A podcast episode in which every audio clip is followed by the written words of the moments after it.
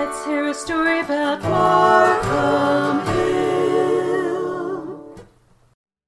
This is Lisa Orton with the weekly Markham Hill Moment of History from Friends of Markham Hill, an effort to save the mountain from development and make it a nature and wildlife preserve.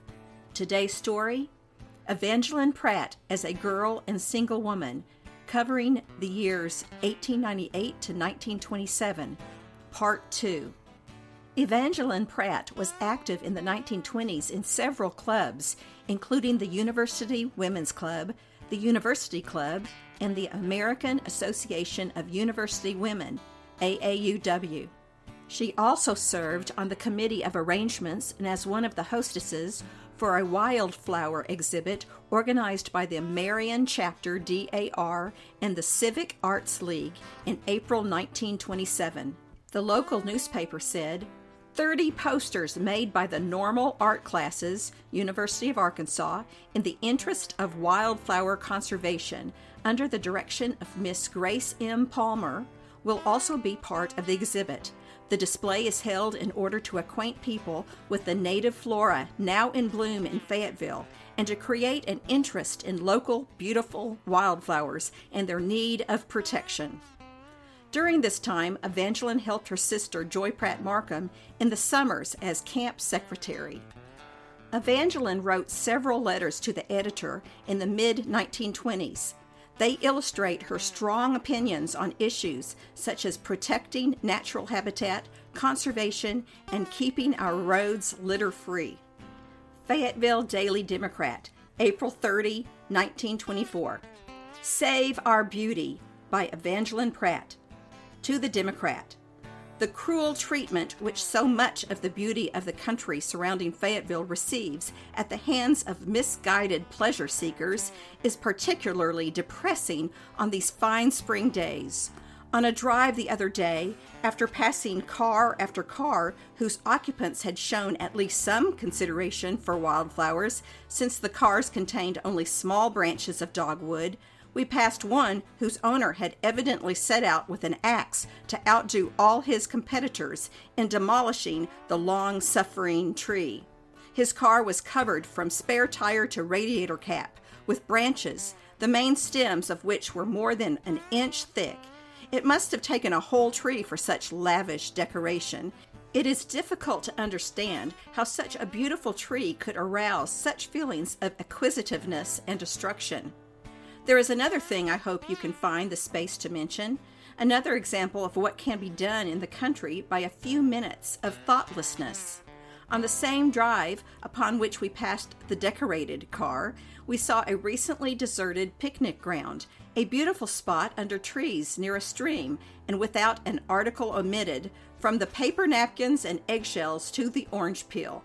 The picnickers were able to leave the place and will probably not come back to it until they wish to enjoy nature again. But I have to pass it every day, and unless I find time soon to get out and clean it up, it will probably stay so until some kind wind blows the lighter trash away. I should like to add a plea in behalf of the owners of country places. Owners try to make their places things of beauty, where birds and flowers can lead a fearless life. They are glad to have visitors who can appreciate beauty and leave it to furnish joy for others, but they do not enjoy having to defend their premises against those whose main object seems to be destruction. Sincerely yours, Evangeline Pratt. Fayetteville Daily Democrat, August 18, 1926. We were glad to do our bit by Evangeline Pratt.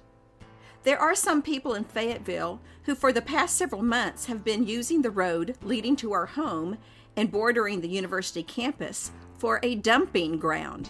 This road, which is just outside city limits, is littered with old car fenders, tin cans, papers, old stoves, anything which the persons who are dumping there want to get rid of. The superintendent of buildings and grounds of the university has tried to stop this littering of the road and of the university campus, but the only way to do so seems to be to station a guard, which is impossible. No dumping signs have been put up, but to no effect. Twice the bridge has been burned by someone's dumping a load of paper under it and then setting fire to the paper. Hundreds of people come over the road each week. It is a disgrace to the town and an eyesore to us. We have tried to clean it up, but we do not have the facilities for cleaning it up that those who dump have for dumping, or as much time to put in. Most of the people of Fayetteville are proud of their city and would not do anything so contemptible as to strew their discarded refuse along a public road.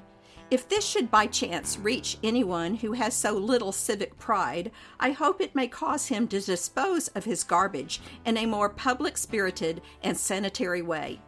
Sincerely, Evangeline Pratt. Fayetteville Daily Democrat, December 14, 1926. Evangeline writes, editor of the Democrat. I am glad to see comment in the Roundabout Town column on the ugliness of the lopped off trees.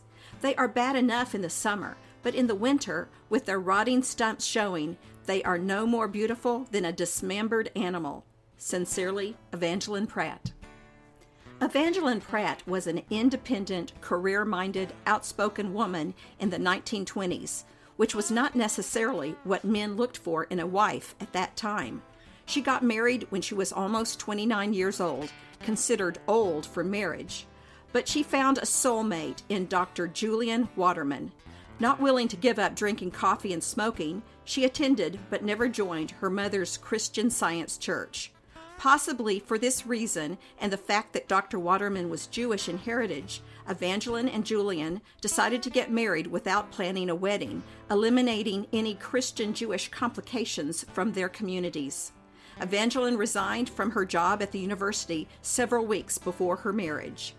The Fayetteville Daily Democrat announcement on September 7, 1927 states Dr. Julian Cecil Waterman, Dean of the University of Arkansas Law School, and Miss Evangeline Pratt, daughter of Mr. and Mrs. C.L. Pratt and former Secretary of General Extension Work in the University of Arkansas, were married Monday morning at 9 o'clock at St. Paul's Episcopal Church with Reverend John Rideout officiating. Dean John Clark Jordan of the University Graduate School was the only guest present. The couple left immediately for Eureka Springs and other points in the Ozarks, and the wedding was not announced until Tuesday. Dr. and Mrs. Waterman will return before the opening of the university and will be at home for the time being at the Pratt Markham residence. Dr. Waterman holds a BA degree from Tulane University, an MA from the University of Michigan, and a PhD from the University of Chicago. He came to the University of Arkansas in 1914 as a member of the faculty in political economy under Dr. C. H. Brough. He served during the World War and was stationed at Camp Pike. Returning to the university, he was made professor of law in 1924 and dean of the law school with its establishment in 1926. His bride is a graduate of the University of Arkansas, from which she holds a BA degree. She has been a staff member of the university since 1919. She is a member of Zeta Tau Alpha. For photos corresponding to this story, go to Facebook group Friends of Markham Hill and look for the weekly entitled Evangeline Pratt as a Girl and Single Woman, Part 2. To keep up with our effort to save the 144 acre Markham Hill property from development and make it a nature and wildlife preserve inside Fayetteville, join Friends of Markham Hill on Facebook, sign our petition, and share it with others.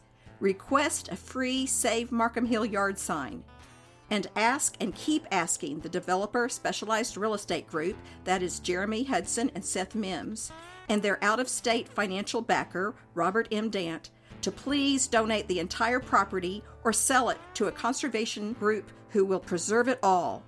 All this information can be found on our Facebook group, Friends of Markham Hill. This is Lisa Orton with the weekly Markham Hill Moment of History.